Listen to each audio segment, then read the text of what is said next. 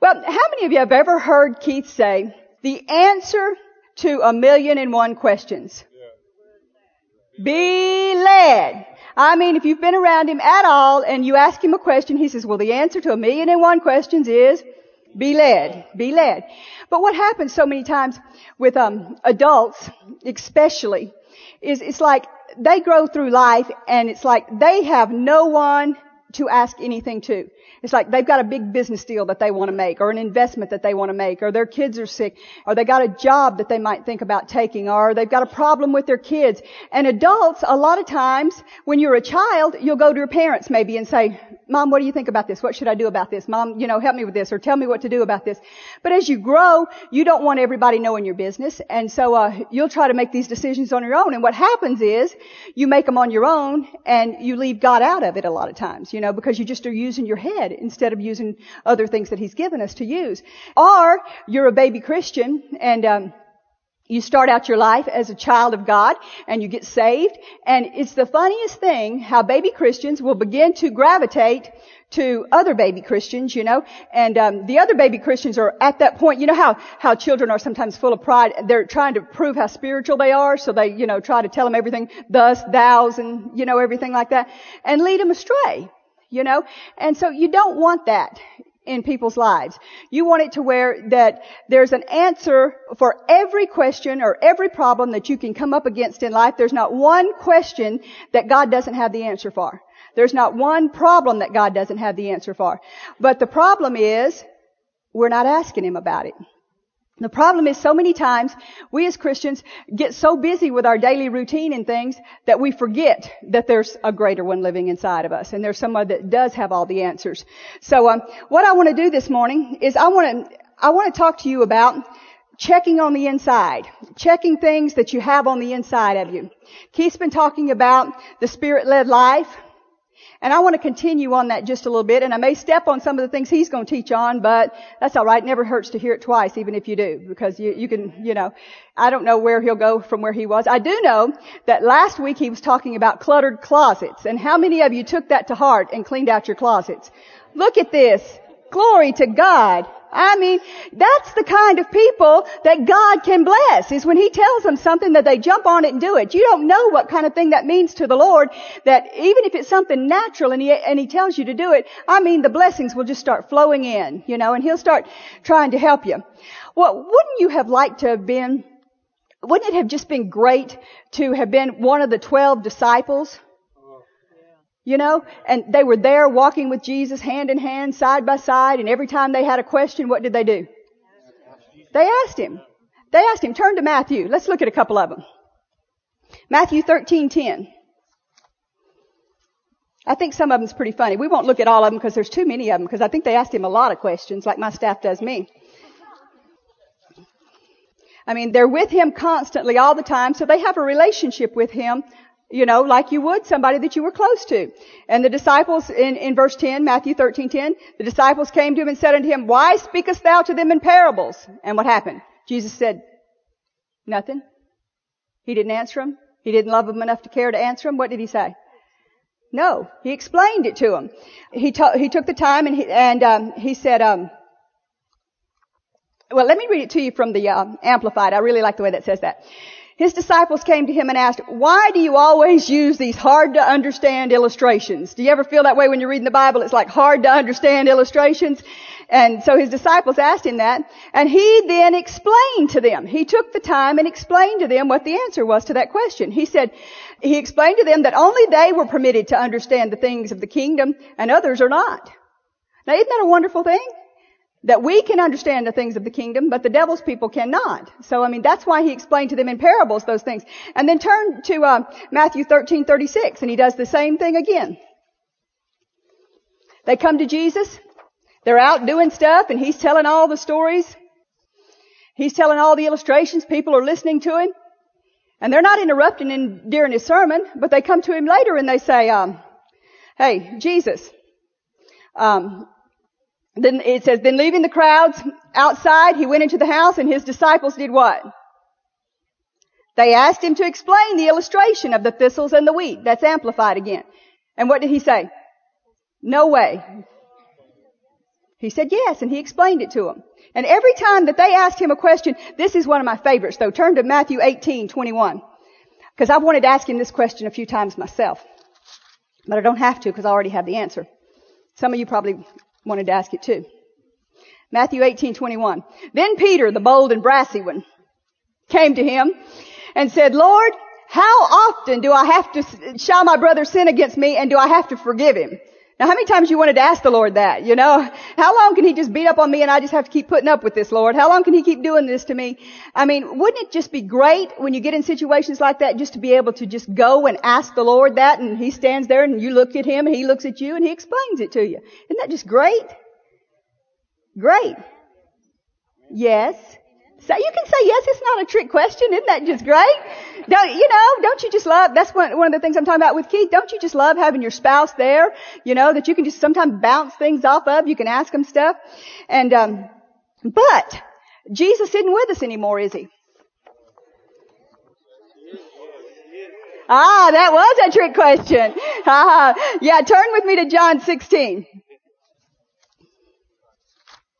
The disciples were like we would have probably been had Jesus walked with us every day in our daily walk and we've been able to go up to him and say, Hey Jesus, what about this? What about this? You know, and get an answer from him. So he's about to leave and the disciples are getting upset. They're thinking, who's going to help us? Who's going to tell us what to do? You know, I mean, um, you think that you're ready for things, but then when your leader is gone and they're not coming back, it's not like they're going on vacation and they're going to be back in a few weeks and you can make do till they get back, but your leader is gone. I mean, they're out of the picture. And you're concerned because you got all these healings that, you remember the one, they go to him, they couldn't cast the devil out of them, and they go to Jesus and say, Lord, why couldn't we cast the devil out of this person? You know, and he had the answer for them right away. I mean, in time after time when they didn't know what to do, they'd go to Jesus with their question. What do we do now? How do we fix this situation? And so the disciples, of course, were getting very, very, very concerned about what they were going to do. Wouldn't you be? If your leader was leaving? I know I would be. And, uh, so at John 16, 6, he tells them, but because I've said these things unto you, sorrow has filled your heart. Nevertheless, I tell you the truth. It is expedient for you that I go away. For if I go not away, the Comforter will not come to you. But if I depart, I will send him to you. Now I like that in the Amplified, and she's got it up here on the screen for us. So look up there with me just a minute if you don't have an Amplified. However, I'm telling you nothing but the truth. When I say it is profitable, good, expedient, advantageous for you that I go away. Now how could you believe that? How could you believe that something could be better than me being able to just walk up to Jesus and asking him a question? How could anything be better than that? That would be a real step of faith to believe that, wouldn't it? You know, to know that I'm here, okay? Dave's got a question. I'm saying, Dave, go talk with this person. He said, well, what do I do? I'm right here. It's easier just to ask me the question than it is to, I'm gone and, you know, what do you do then? So you know they're struggling with this in their minds. But he said, I'm not telling you anything but the truth. So believe me. Now this is Jesus talking. I'm telling you the truth here. Because if I do not go away, the comforter, comforter, now look up there and see what comforter means. The counselor, the helper, the advocate, the intercessor, the strengthener, and the standby will not come to you. But if I go away, I will send him to you. Now that's good news. Because I know that, you know, you can have 12 people or all the people that begin to follow Jesus. He didn't just have his 12. He had people from everywhere that was following him in every direction and asking him questions and asking him questions and he's only one person. So he can only answer one question at a time. When he walked the earth, he, he walked the earth as a man. He didn't walk it as uh, the omniscient God that we know. He walked the earth as a man. And when he did, if you walked up to him and said, Jesus, a question, well, he can't answer your question and your question, and your question at the same time. He's got to answer one question. But you may have a question that's more important than their question at that moment. Their question could be trivial, but yours could be life or death.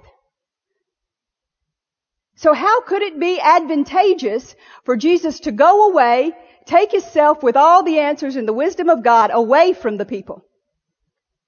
So that the counselor, the helper, the advocate, the intercessor, the strengthener, and the standby could not only be there for them to go locate, hunt down, get on their donkey and ride and find. You know, ride three days to ask him a question. But he could come and live in them. To where that they could ask him questions continuously. You didn't have to wonder, well maybe I'm asking him, okay Lord, help me get a parking place downtown. And maybe you're asking him, well my brother's dying with cancer. Lord, help me figure out a way to help him get past this. Well, maybe your question was more important than mine, but I was interrupting his time with my question while he was here on the earth, and you didn't have time to ask him your question. So that it makes it more advantageous if we have the Holy Ghost living inside of us. Turn to 14, uh, same thing, John 14. 16 and 17. John 14, 16 says, I will pray the Father and he will give you another comforter, a counselor, a helper, an advocate, an intercessor, a strengthener, a standby, that he may abide with you forever. Forever. Now, when Jesus went into the garden to pray, no one was with him. What if somebody would have had a question then? They wouldn't have got an answer. Because he's just one person. Verse 26 now, 1426. I really like this one. But the comforter, the counselor, the helper, the advocate, the intercessor, the strengthener, and the standby, which is the Holy Ghost that we were singing about this morning. The Holy Ghost is where? In us. Whom the Father will send in my name. He'll do what? He'll teach you a couple of things. He will teach you all things. Now did Jesus, when he was here on the earth, have the time to spend with everybody and, and, teach them everything that they needed to know? Was there any way humanly possible that one man could teach them, every person, everything that they needed to know to go and walk through their daily life? There's no way. But the Holy Ghost can do what? He can teach us all things. And what's the next part? No, don't tell me you have Alzheimer's or you're getting senile. What's the next part? What? But I, I, I'm, I'm, you know, 75 years old and that just comes with age. So this verse says, you know, um, he'll bring all things to your remembrance up to age 60 what I've said unto you. No, it doesn't say that. That's the devil that says that. And that's the devil that convinces us that when we get to be a certain age, it's just logical for us to begin to think we could forget some things, you know, or, and make excuses for it, you know, instead of just saying, okay, you know, realize this, you're tired, okay? So, uh, take a break. But he will bring all things to your remembrance. All things. If you ever learned it in your lifetime. I know Brother Hagin tells the story about when, before he got filled with the Holy Spirit, he went to school and he was failing. He didn't make good grades at all. Then he got filled with the Holy Spirit and he made straight A's. He was top of his class. Well, what's the difference there? He's utilizing the Holy Spirit to bring all things to his remembrance. And not only is he bringing all things to his remembrance, he can teach him Johnny on the spot. Maybe you don't know how to do this job that God's dealing with you. Go over there and apply to do that job. Go over there and apply to do that. What good is the Holy Ghost to you? He'll teach you. I mean, what better thing is there than that? Jesus could not come up to you and say, okay, John, uh, here's your answer to this question. And then, um, Josh is asking this, a question too, but he can't answer him at the same time because John's got his attention, so he can't teach him right now. Or Bambi's got a question too. But he can't answer it because he's answering John. So he can't teach her how to help her baby keep from gagging because he's teaching how to, Josh to make an A on this test and he's teaching John how to fix this part on his car. He can't do that because he's just one person. You know, it takes a while to uh, fix a transmission in a car. And you may not know how. But I know this one thing that the Holy Ghost, if you don't have the money, I believe He can teach you anything. I am a firm believer in that. You know, a lot of people, you know, women especially, and sometimes will say, you know, I wouldn't trust my husband to do that. You know, I wouldn't trust him to tear down that wall and do that electrical, or I wouldn't trust him to hang that light. I would trust Keith to do absolutely anything he set his mind to do. Why? Because it's not just Keith that I am trusting. It's the Holy Ghost that lives inside of him. And it should be the same thing with your spouse or your wife. Say you don't know how to cook. Say you're a lady and you don't know how to cook. And you would like to know how to cook. Well, it's not a big deal. So you throw away a, a, bag of flour trying to learn how to make biscuits. So what? What's a bag of flour? You know? But the whole time you're doing it, the Lord is teaching you how to do that. You trust Him and He's teaching you.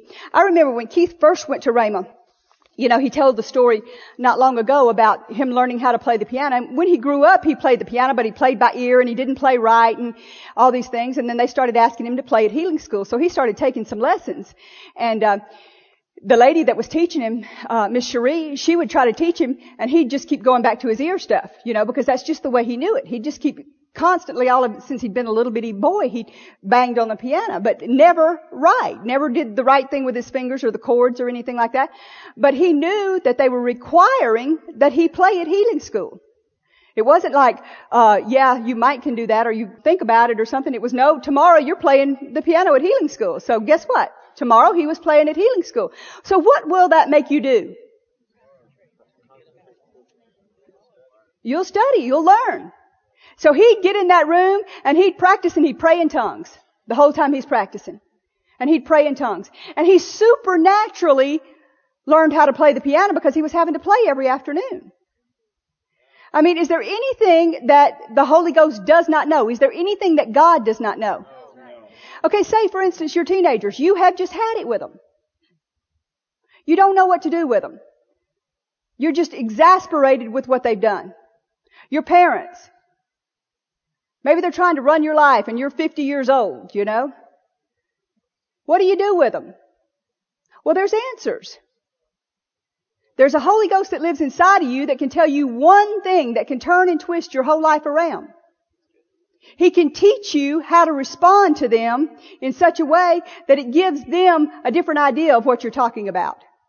I mean, I have to trust the Lord every day to teach me things. I know when we decided to get this building, we were here in Branson and then the Lord was dealing with us and Keith was, as he's told you, still dealing in the room, not coming out of the room, dealing with, is he a pastor issue? you know, so um praying and praying and am I supposed to be a pastor, you know? And so uh that left me to do the research on the buildings and that left me to do all the things that required doing these things. And I I mean, I knew nothing about commercial properties. I didn't have a clue about buying a building.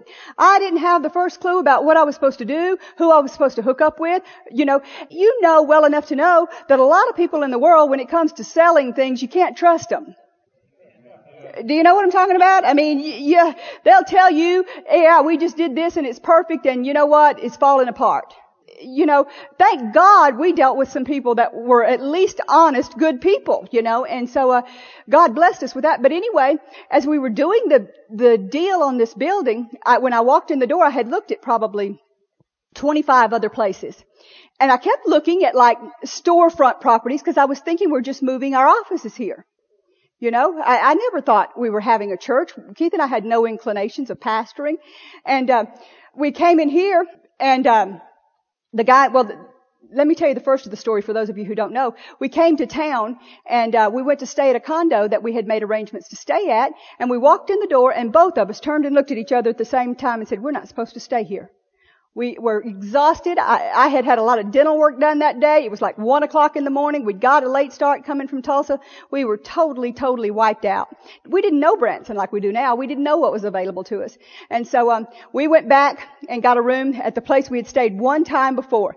And I walked in the door because we had just been here a few weeks before that. And I walked in the door and the lady at the desk, she, uh, said to me, she said, um, what are y'all doing back so soon? Or something to that effect. And uh, I said, well, we just want to look at some properties and stuff around while we're here, you know, some commercial properties and things. And she says, hold on, hold on. She just got frantic almost. And she ran in the back room and she grabbed a card and she said, uh, tomorrow morning at 10 o'clock, be at this place. So tomorrow morning at 10 o'clock, I was here.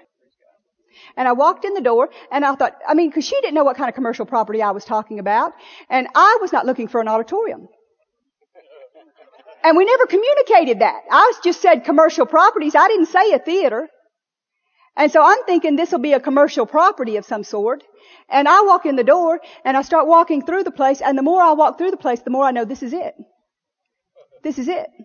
And I'm thinking, I walk up here and I'm standing up here on the platform like this. These steps were not here and there were chairs all the way down here at the front.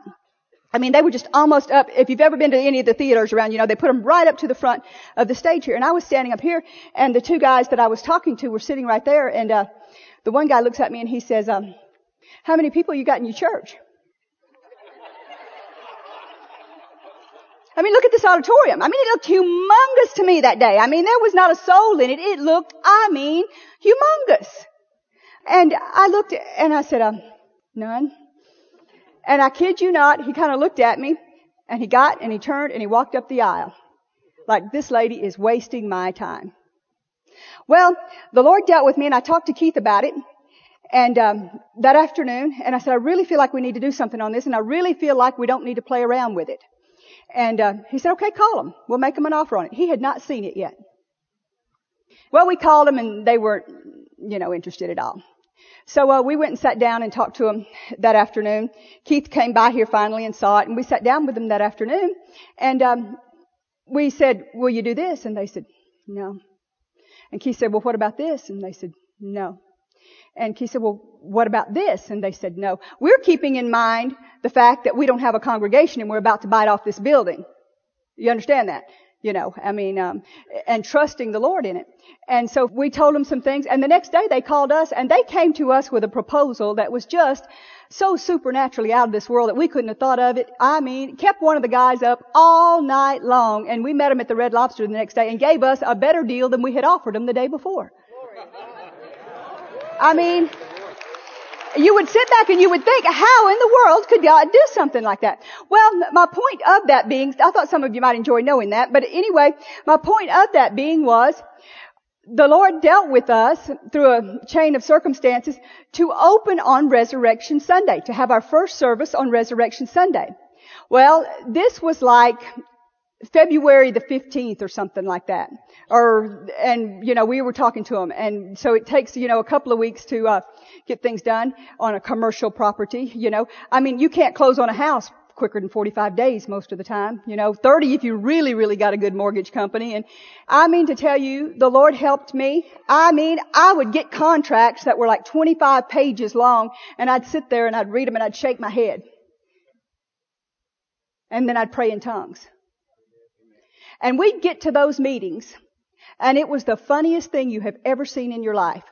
We'd get to those meetings and we'd start going over these points and um, he'd be talking about something and I'd say, yeah, but you know, if we sign that like that, that really means this, doesn't it? I didn't have a clue what I was talking about.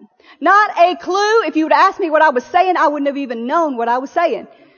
But I was yielding myself for the Lord to teach me how to do this. And He'd say, you know, if you do that, then you're bound, you know, to do this, you know, and just in my spirit, and I'd know it because I wouldn't, I wasn't smart enough to think it up in my head.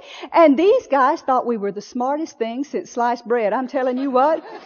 They, so much so that the attorney that we were working with told me at the end of the deal, he said, I have never in all my years of being an attorney seen a commercial deal go through as speedily as this one has gone through. I have never seen anything go through as easily as this deal has gone through and everything fall into place the way that this thing has.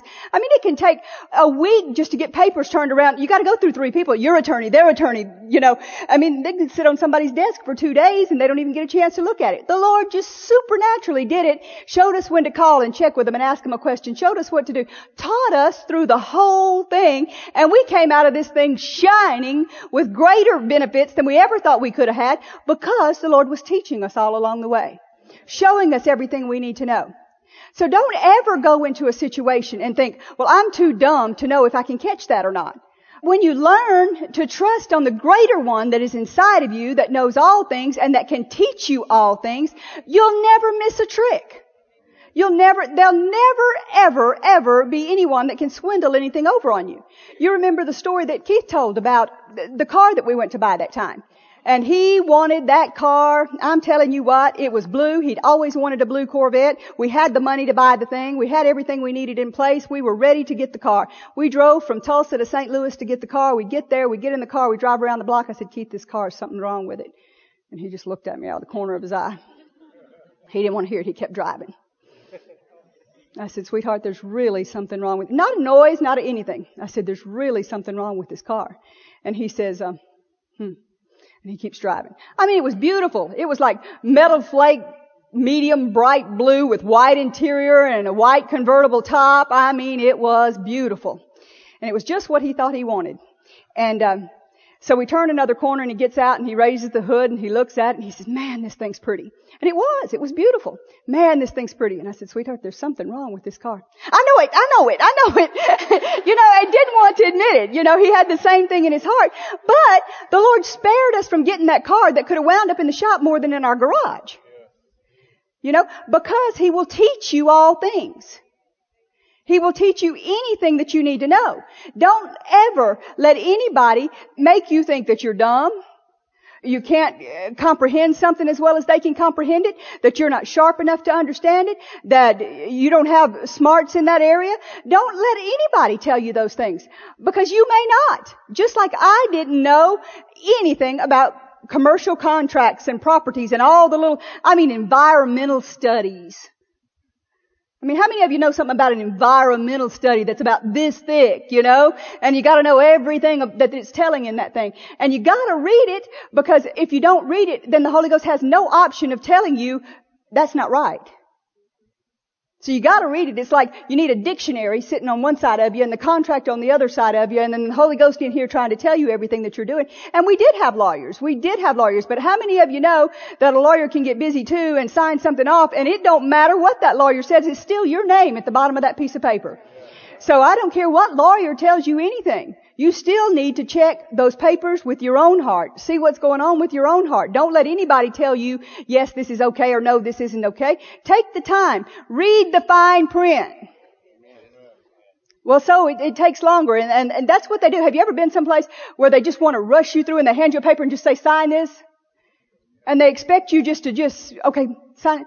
I stop. I say, okay. And I take a seat. And I read the thing. It has saved us heartache. I say, you know, I don't really want to give you my social security number. Well, you have to give us your social security number. No, I don't have to give you anything. This is still a free world, right? You know? I mean, why do you think all these people have trouble with identity theft? Because they didn't follow their heart. And the Lord said, don't put that number on that paper. The Lord knows when you go out of that office or you go out of that business or whatever it is, there could be one crooked person in there. Everybody else be just as great as could be and one crooked person in there and you give that social security number to them and your credit's gone forever and you've had perfect credit. It pays to let the Lord teach you on the inside. It pays to let Him show you things. It'll make you look so smart. You know? It makes you look so bright whether you are or not. You know? I never had degrees in business stuff. But man, I looked sharp as a tack. Wasn't because of me. I knew it. Keith knew it. But this attorney, he says, um, hey, you ever need a job straightening out somebody's life, working for somebody? Hey, come up here. I'll hire you tomorrow. Well, what he didn't know is it probably wouldn't have worked as well there, you know, because this was pertaining to me and this was pertaining to what God wanted us to do, you know, so God's grace was on him. So, um, you have to learn to check the inside of you for everything. So you don't know how to do something. Maybe you, you're a builder. And maybe uh, they got something askew on the house or something like that, and you don't know how to fix that particular problem. But the Holy Ghost does, without tearing everything down. He does. He can show you one little thing that you can do and build a little bit differently and make everything just work out better than what it was working out before. Give you an invention in the middle of doing that. But there are things that can keep you from getting that knowledge. I mean, some people are smarter than others. Not because of book sense, but because they've learned to listen to the Holy Ghost that's in them. I want to do a couple of illustrations for you here and show you a couple of things and see if, if you can see some of the things that go on in people's lives and see if it'll help you to understand some of the things that's going on. Andy, stand up back there. Alright? I want everybody in the crowd, just stay all the way in the back where you normally stand. I want everybody in the crowd to talk to your neighbor just a minute. And Andy's gonna tell me something. Go ahead, talk to him.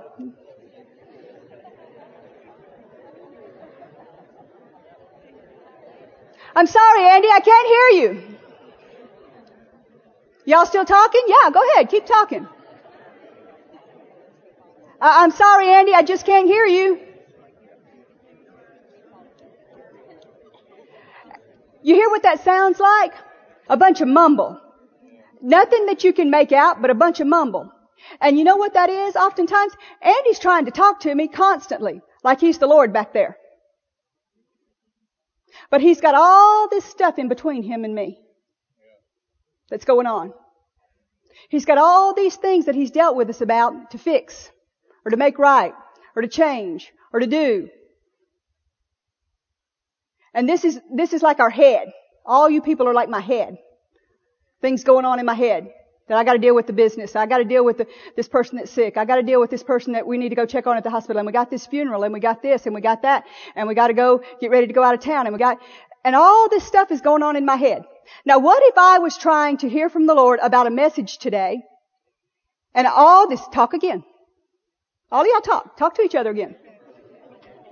And I'm trying to hear from the Lord back there about my sermon today. That'd be a mess, wouldn't it? Be an absolute mess. I couldn't hear a thing from him because I got all this other stuff that I hadn't dealt with or hadn't pushed aside from me talking to the Lord. And until, now all this stuff is quieting down. Now Andy, talk to me. That's the Lord. That's the Lord. But do you see how much clearer that was to me? It was a lot clearer to me without all this stuff in the middle trying to block my way between the Lord and me. All these things, the kids, the car, the job, the sicknesses, the family, the bills, whatever is going on in people's heads because they're never fixed. They just keep pushing them aside. We'll deal with them later push it aside, never face on to anything.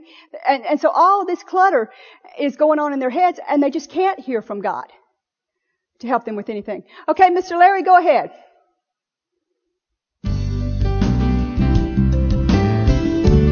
Turn it up a little bit more. Now the Lord's trying to talk to me. Talk to me. The greater one's in me. He's, he's right here, right next to me. And he's talking to me. But I can't hear a word he's saying. Is living in me. The greater He's in talking as me. fast as he can. The greater one's Larry? It would have been difficult for me to get my sermon together yesterday if I'd have had my radio going that loud. Or my TV going that loud. And trying to hear from God on something very important. And I never turn off my radio or my TV long enough. Now talk to me. We've been praying for you. We've been interceding for you for a good service today. We know that God has anointed you to preach to, and we're just happy that we can be here with you. Oh, we can hear that real clear now, right? Yeah. I mean, you can even hear it when you're not close to Him. Because you haven't got all these distractions going on around you. The TV's not on. The greatest thing that could happen to some people to hear from God is to turn stuff off. Get quiet. Sit on their bed for a little bit. Be still.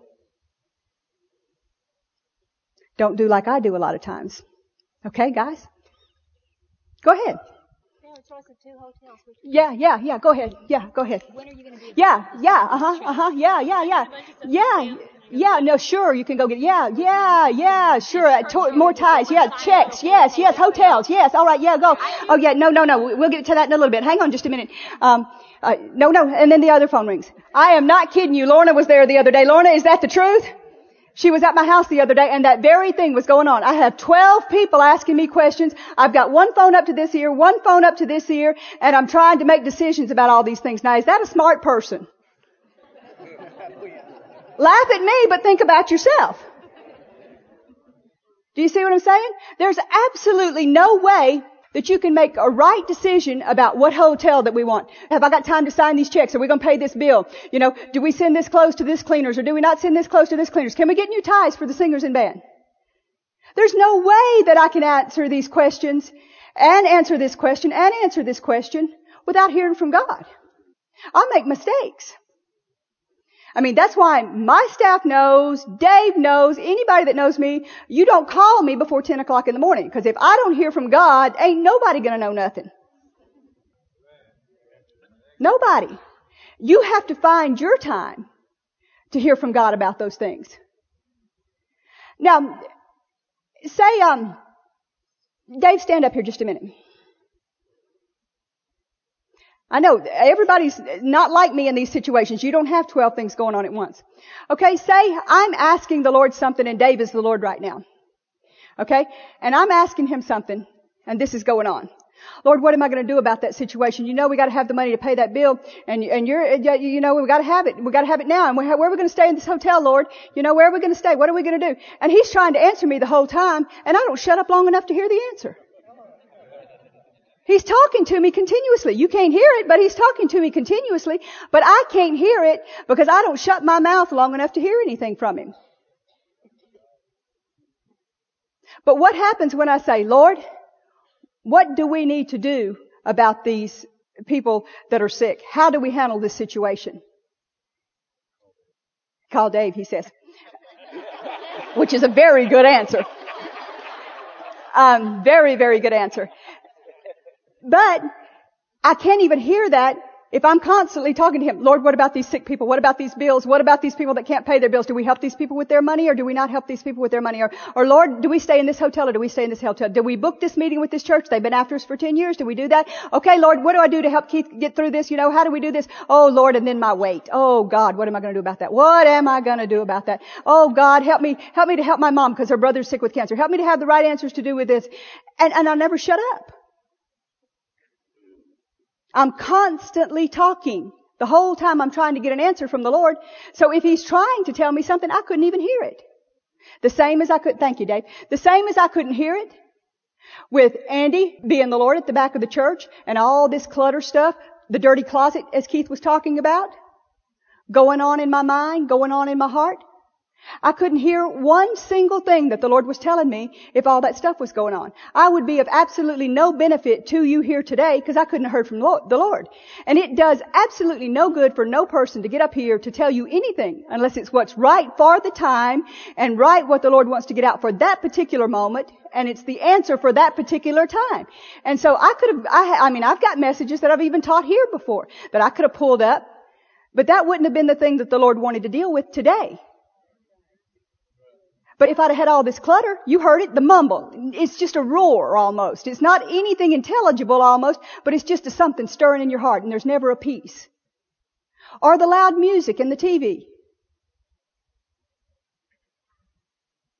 Or two phones ringing and 12 people asking you questions. Or me just plain out never shutting up. Just crying out to the Lord. You know, people do that. They call themselves praying and they're laying in their bed all night and cry, oh God, help me, oh God, help me, oh God, oh God. And he's trying all the time to say, hey Josh, here I am, whoa, shut up, oh, hey, hold it, you know. The whole time he's trying to get your attention. And you won't be quiet long enough for him to get your attention. You just keep begging and pleading. Well, that's not the way faith works. Faith works when you ask the Lord something and you expect the answer, then he'll give you the answer. And you know, not all situations, it can look exactly the same. We, we have continuously people, you know, that'll call and say this person has this sickness and this person has this, you know, and this person, and the two situations can look exactly identically the same. They can look, I mean, like there's no difference in them. The people can be almost at the same word level.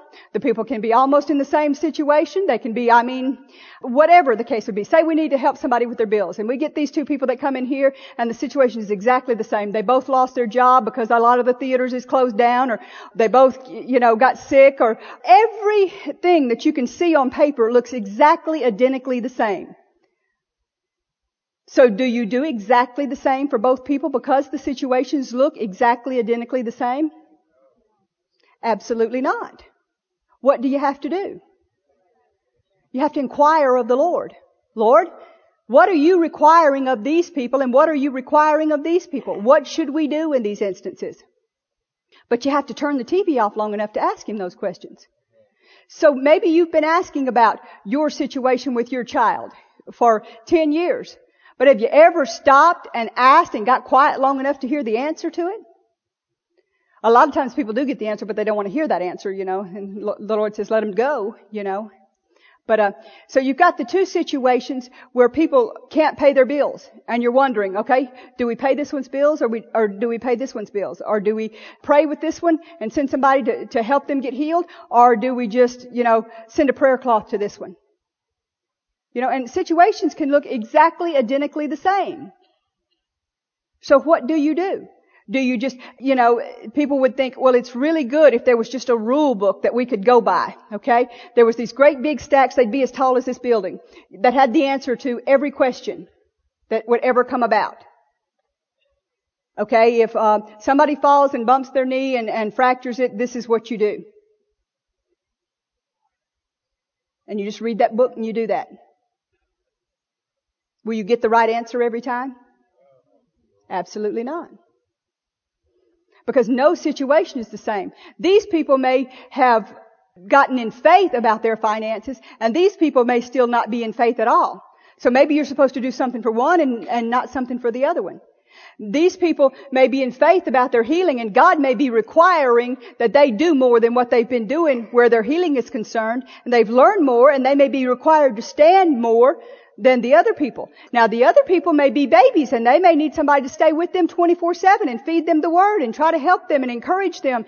Or they could have been more spiritual and the devil just attacked them so ferociously that they just have lost their total confidence and they have lost their will to continue and they need encouraging. And they need somebody to stand with them and gird them and lift up their arms and build them up. Where the other people you just need to look at and say, get up off your rear and go get a job. But how do you know what to do in those situations? You have to ask the Lord. Look with me at some things that David did. In 1 Samuel 23.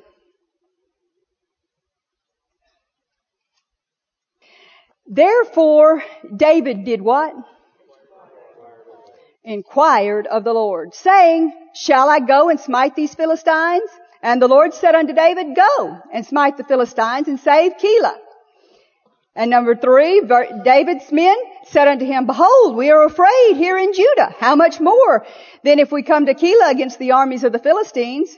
So what did David do? He said, okay, we're going to back off. My staff don't agree with me, so we're just going to back off. We're not going to do this. You know, we're, we're scared. We can't do this. No, what did he do?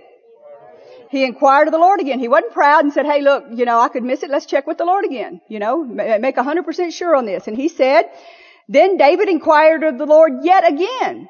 And the Lord answered him and said, Arise, go down to Keilah, for I will deliver the Philistines into thine hand. So David and his men went to Keilah and fought with the Philistines and brought away their cattle and smote them with a great slaughter. So David saved the inhabitants of Keilah. So he inquired of the Lord. People came against him. So he inquired of the Lord again and he got the same answer. 1 Samuel 30 verse 8. And David inquired at the Lord saying, Shall I pursue after this troop? Shall I overtake them? And he answered, Pursue, for thou shalt surely overtake them, and without fail recover all. So sounds like the same question, same answer, right? Okay? 2 Samuel 2 1.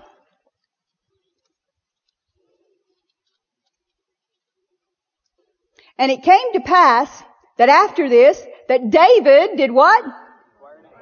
Inquired of the Lord, saying, Shall I go up into any of these cities of Judah? And the Lord said to him, Go up.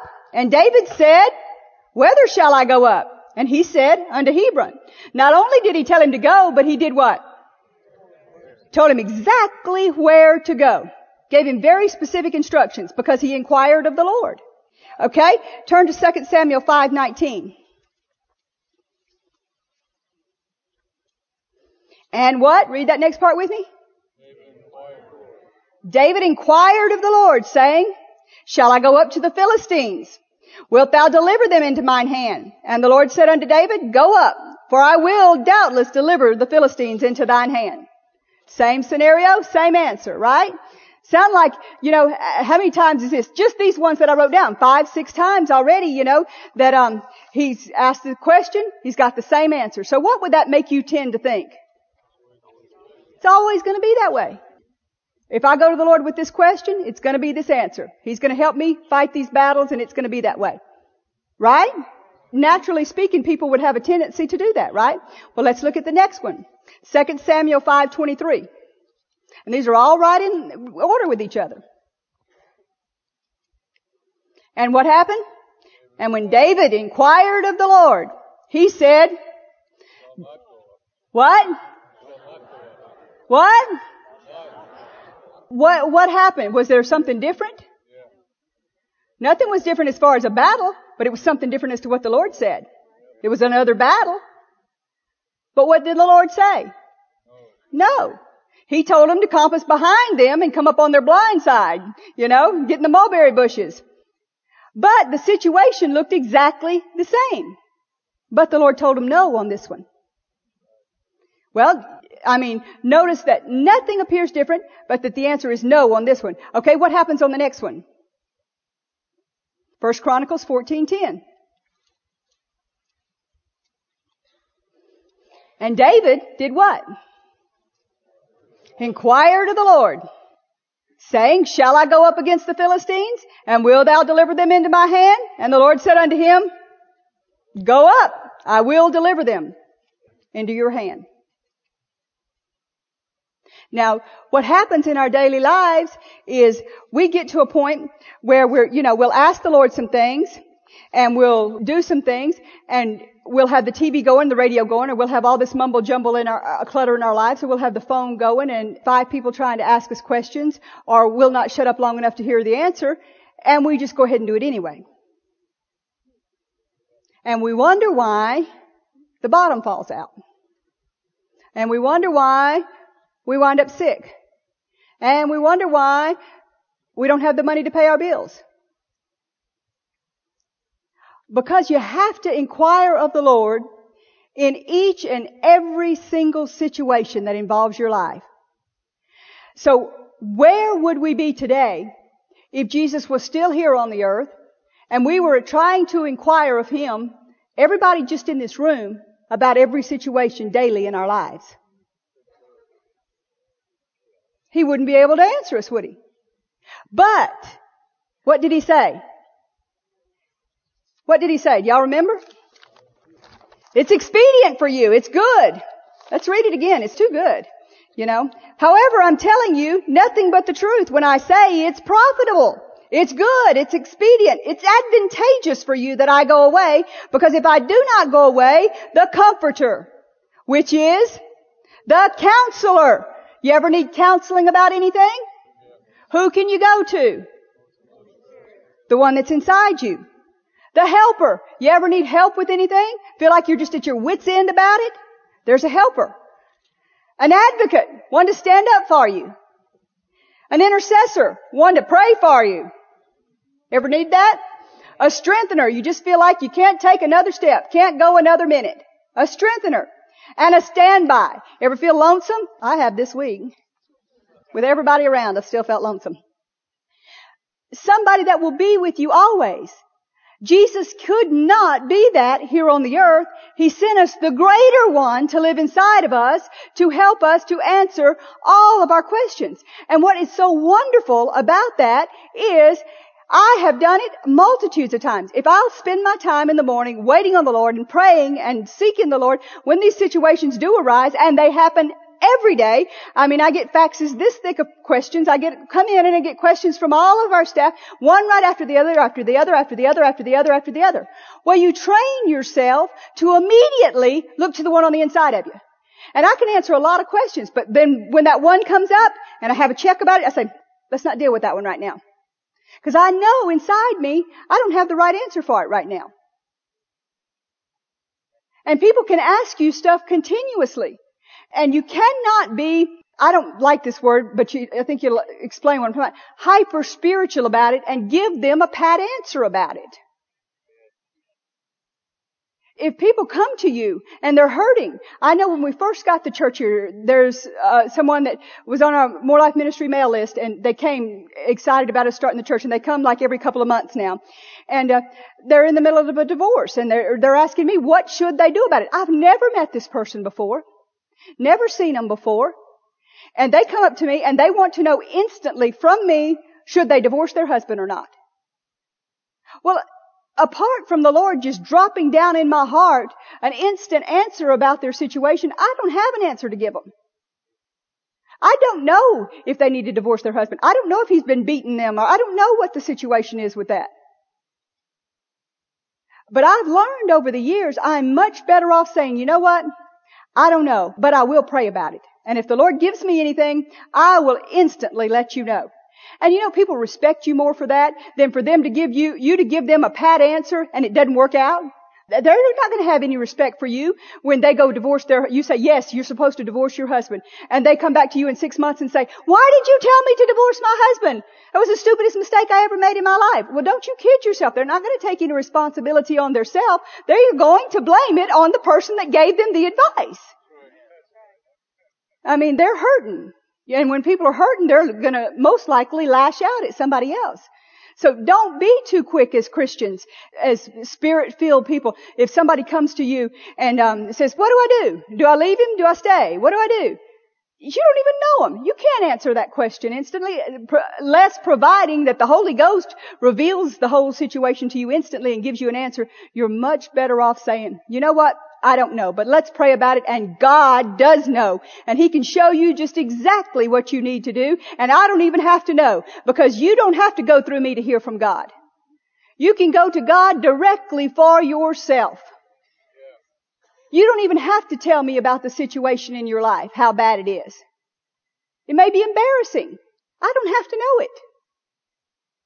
But God already knows it, so you might as well go to Him and turn off the TV and turn off the radio and turn off all the other clutter and all the other questions and all the other situations that's going on around you and ask Him about it. Cause He does have the answer. Should I get a job at this place? Should I not get a job at this place? Should I invest in this? Should I not invest in this? Should we have kids? Should we not have kids? Should we move here or should we stay here? Should we buy this house or buy this property? I mean, those are all questions that people in the church come and ask Keith and I. But you know, provided God supernaturally give us an answer to your question, we don't know the answer. We're not God. We're not omniscient. We have to hear from God exactly the same way you have to hear from God. We may be, have learned to train ourselves to be a little bit more proficient at it because we've been working with it a little bit longer, but that does not mean that you can't get there exactly the same way and hear from God exactly as well or maybe better because I may be too dumb to quit dealing with so many other things and get quiet. Do you want to be rich? A couple of you do. I don't know why you wouldn't want to be because there's people out there hurting that you could help. You know, maybe you don't want to be rich for your own self. There's no better way. There is not a more important thing in the whole wide world that you could do than being led by the Spirit. Brother Hagin tells a story about a guy that when he was 12, he didn't even have a pair of shoes to wear. By the time he was 30, he had a couple of million dollars, and I know him now, and he's got billions.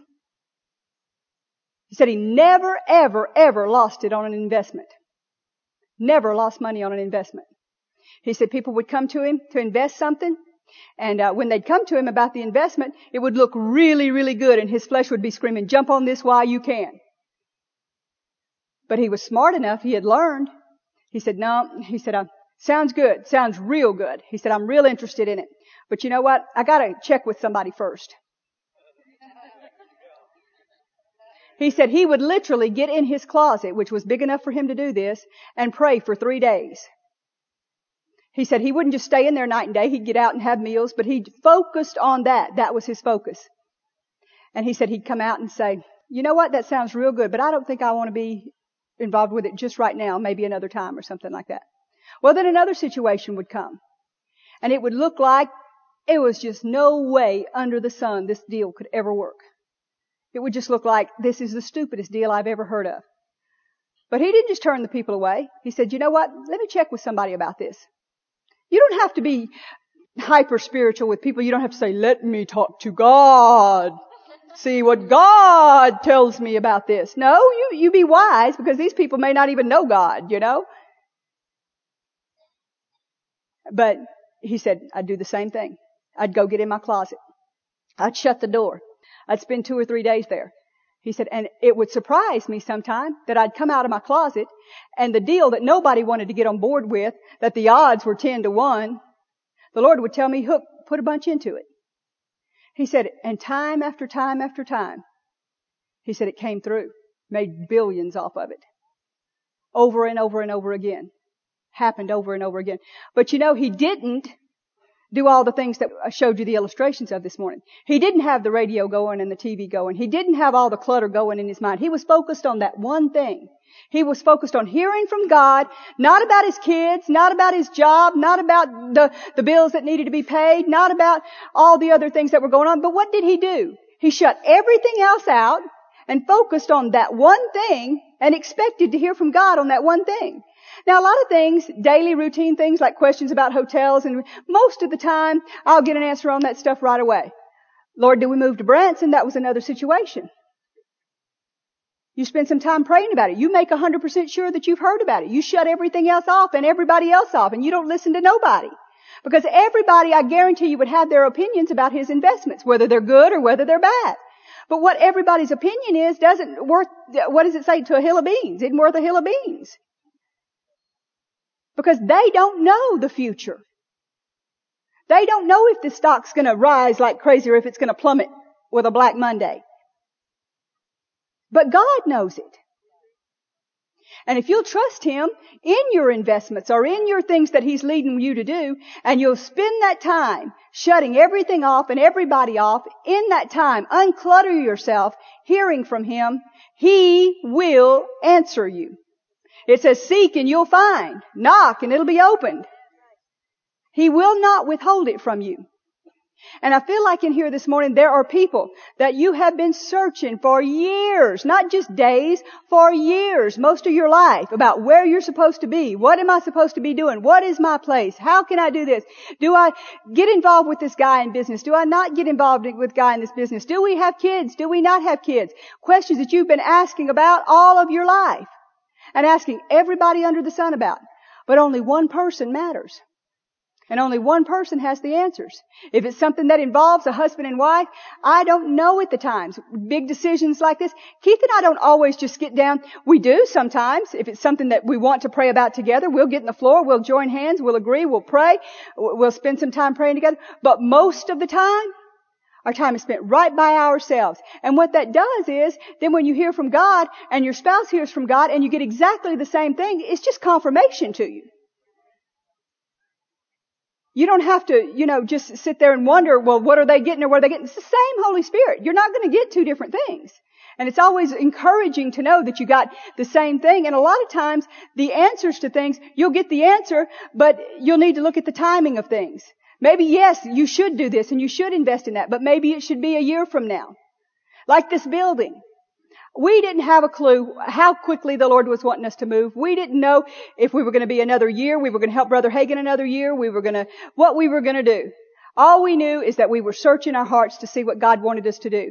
And, uh, I mean, he had a real quick idea in mind. And if, you know, most people try to start a church, it takes a year to do something like this. You know, we had three weeks to do it in.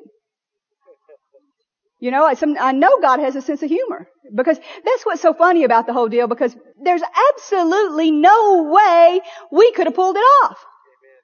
There's no way, there's no way we can take an ounce of credit for it because no human could have pulled something like this off by themselves. I mean, it was, you know, no way. But God did it so He gets all the glory for it. I mean, instant church, you know, just like add water. There they are, you know. that, that was the way it was. So, but it pays to be led because we could have very easily, I mean, we are just like everybody else in this room. We have to hear from God exactly the same way you do. And your flesh will scream at you just like David's men were screaming at him saying, but we're afraid. We don't want to go. There's nobody there. Who's going to help us pay for that building? Where are we going to get the money from? And you can reason all these things out in your mind or you can know that you know that you heard from God and take that step and expect the blessings to go with it. Expect the changes to come with it. Well, did you learn anything this morning? Well, I believe that the greater one is in each and every one of us and you have no need to go searching out other people to tell you the answers to things. You can find out for yourself. You can find out the answers for yourself. And if you miss it, so what? You miss it. You get back in there and you do it again. That's how you learn. If you bake a biscuit like I did the first time and the dog is a Doberman and you bounce it off the floor like a rock and he won't eat it, well you try again and you make another biscuit. You know? Or you make a lemon pie and it's so bitter that Keith's mouth turns into something, mm, mm, oh, mm, yeah, that looks good, yeah, yeah. And he can't even eat it, you know? Well, you throw it out, you make another one. So you make a mistake in moving with the things of God. So you make a wrong turn. Be humble enough to repent, say, hey, look, I missed it. I shouldn't have done this. I shouldn't have done that. But be humble enough to say, okay, get back on that horse and I'm going to do it again. I'm going to do it again because that's how you grow. Anybody can miss it. But it is the strong person and the person that's humble enough to admit, look, I missed it, but you know what? I'm going to go back to God again. He didn't miss it. I missed it. I didn't hear right. So it's a process of elimination. I know that ain't it. So this time, you know, we'll do it again and this will be it. So stand up with me. And let's make a confession together. And let's expect some things together. As a church, as a family, as a person, as an individual. Let's say this, Lord, I know you live inside me. And I thank you for sending the comforter to me. He knows all things. And I purpose in my heart to check with him first. Before I do or say anything, I'll check in with him. And I won't have the TV going. And I won't have clutter going. And questions going. And I'll be quiet long enough to hear. Because your answer is what matters. And I purpose in my heart to listen to the greater one inside of me. For every decision that I make. And I thank you that we can do that. Thank you, Lord. Now just thank Him that you have that opportunity and purpose in your heart to do that. Give Him the praise because He did send the Holy Ghost so that we could ask Him questions and, and know all things and bring all things to our remembrance. Thank you, thank you, thank you, thank you, thank you, thank you, Lord. This ministry has been brought to you today free of charge by the partners of Moore Life Ministries and Faith Life Church. If you would like to help send this word to others at no charge, you can become a word sender today. For more information, visit our website at moorelife.org.